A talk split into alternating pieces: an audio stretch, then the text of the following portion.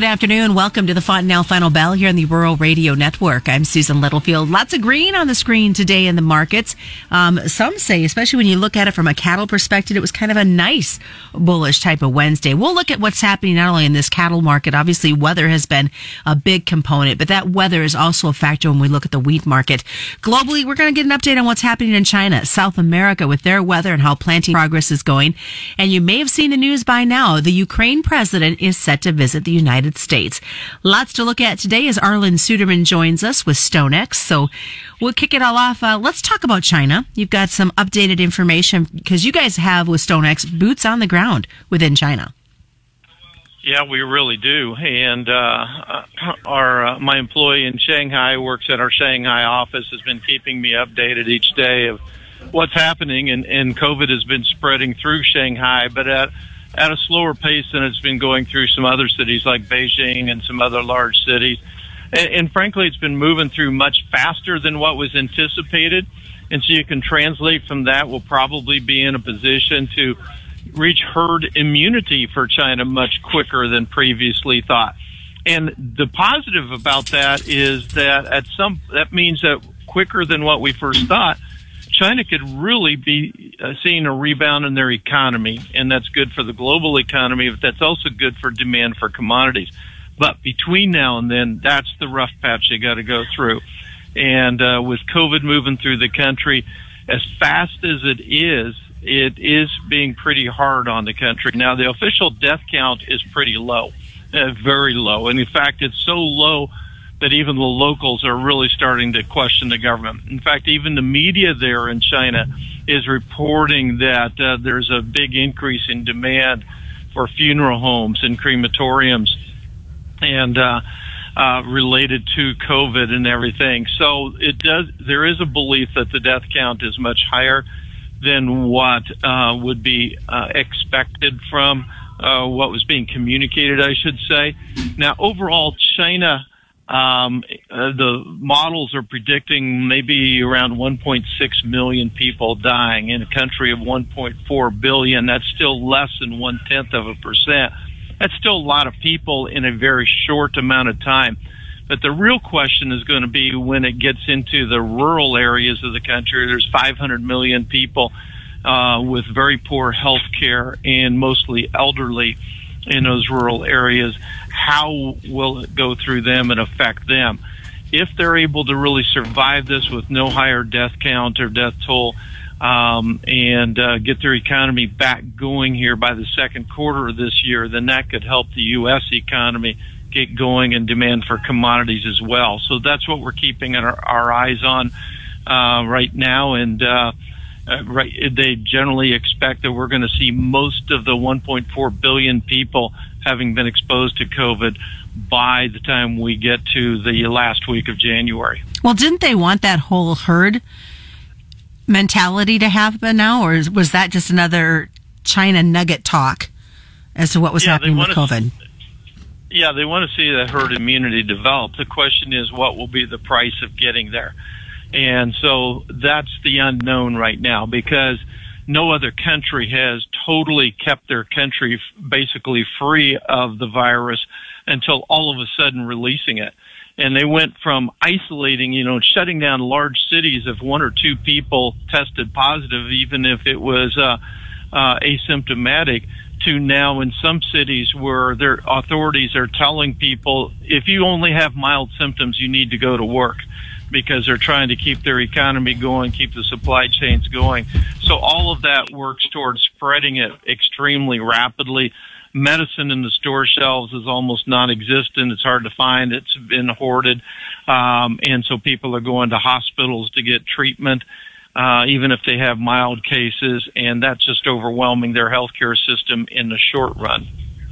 Let's take a look at uh, South America because we've been keeping an eye on their planting progress, and I understand some continued delays are happening in Argentina. Yeah, it really is. A little over half of the soybean crop planted there, and they would normally be about 20 percentage points more. So, uh, and the corn crop is delayed by about 15 percentage points as well, and, and still not through the midway point. So, very dry. Um, they are getting periodic showers. I don't want to give the impression there's no rain. They are getting periodic showers, but they're having periods of extreme heat as well, so that water doesn't last very long. Um, the potential is there to see significant cuts in production, maybe a third of the production or so or more.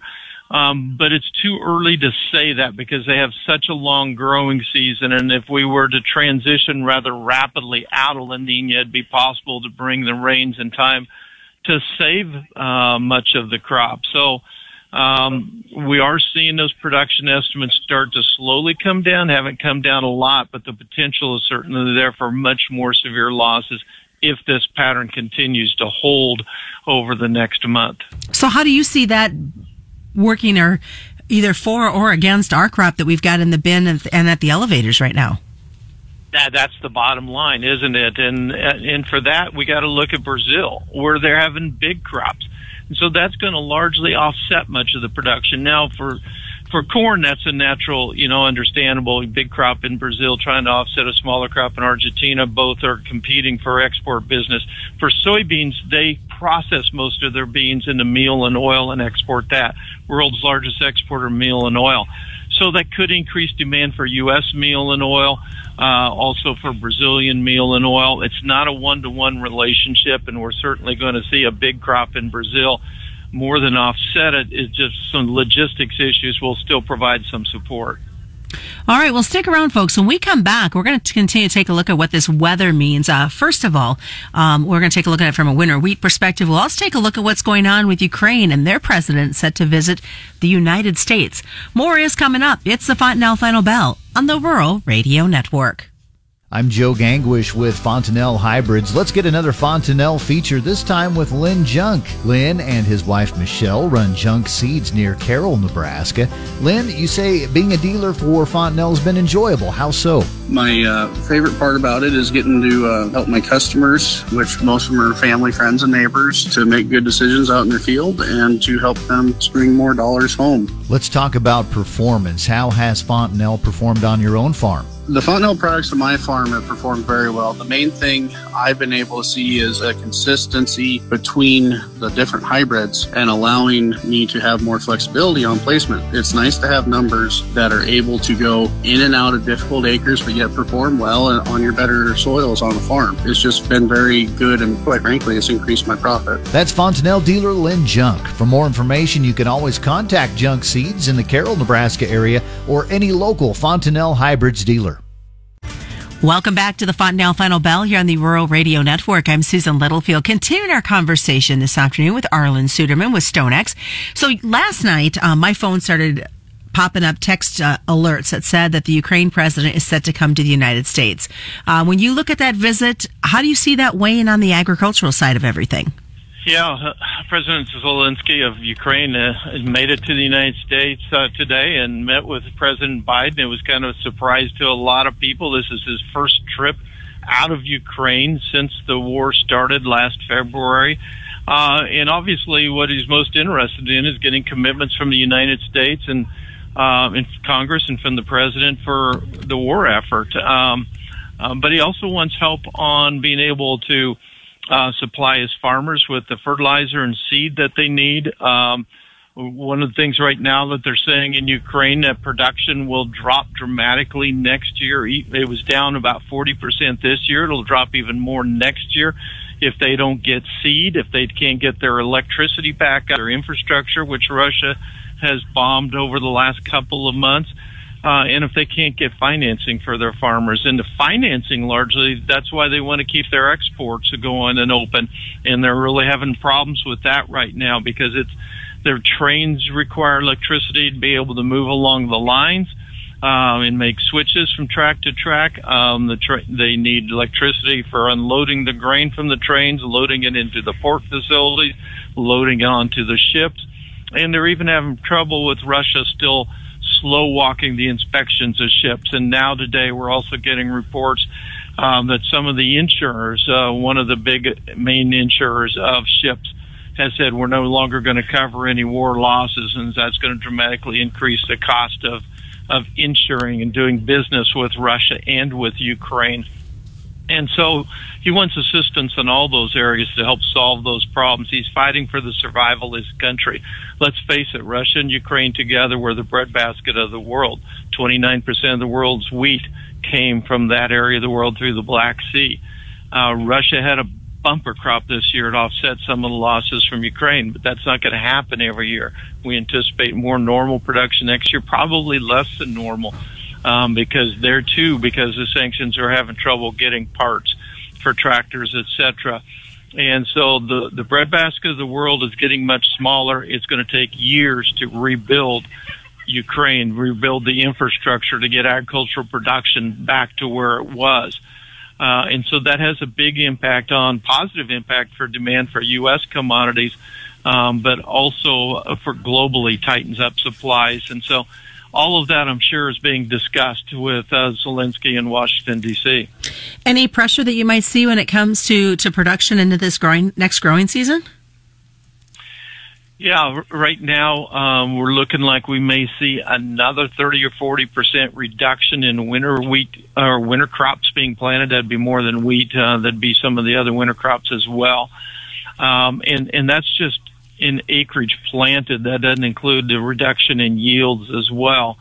Um, corn we anticipate will be even more cut by next spring um, because it's more of a high input crop. So even though the ground war is in the only covers about 20% of the country, the missiles and the impact that those are having cover the entire country right now.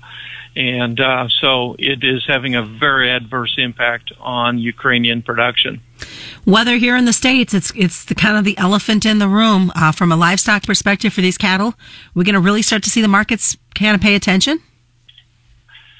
Yeah, we did see a bump into markets as we got into midweek, and um, you know we're going to see some very very bitter cold temperatures. This high pressure coming down out of Canada may reach actual record high levels for the continuous United States. Here, we're monitoring that closely, and uh, so this is a very significant system. It's going to be very rough on livestock. It's going to be very rough on the producers out there caring for livestock.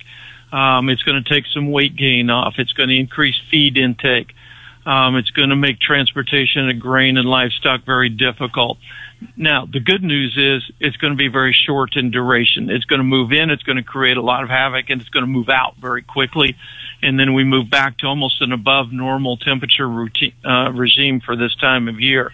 So that's good news. Wheat, uh, Commodity Weather Group estimates about a third of the hard red winter wheat crop will be vulnerable to winter kill damage to varying extents with this event and about 15% of the soft red winter wheat crop, although some of the models today coming out midday are suggesting that snowfall will be lighter in some other areas of the Midwest, that it could be up to a third of the soft red winter wheat crop vulnerable to damage as well. All right. Well, thanks so much, Arlan, for joining us this week. Uh, best way for folks to get a hold of you? At stonex.com or over on Twitter. My handle is Arlan, A-R-L-A-N, F-F-101. Of course, we wish everybody safety as this storm system moves through with these bitter cold temperatures. As you worry about your livestock, make sure you take some time to worry about yourself as well. And as a quick note, commodity futures and options do involve a substantial risk of loss not suitable to all investors. That is the Fontanelle Final Bell, brought to you by Fontanelle Hybrids and all your local dealers on the Rural Radio Network.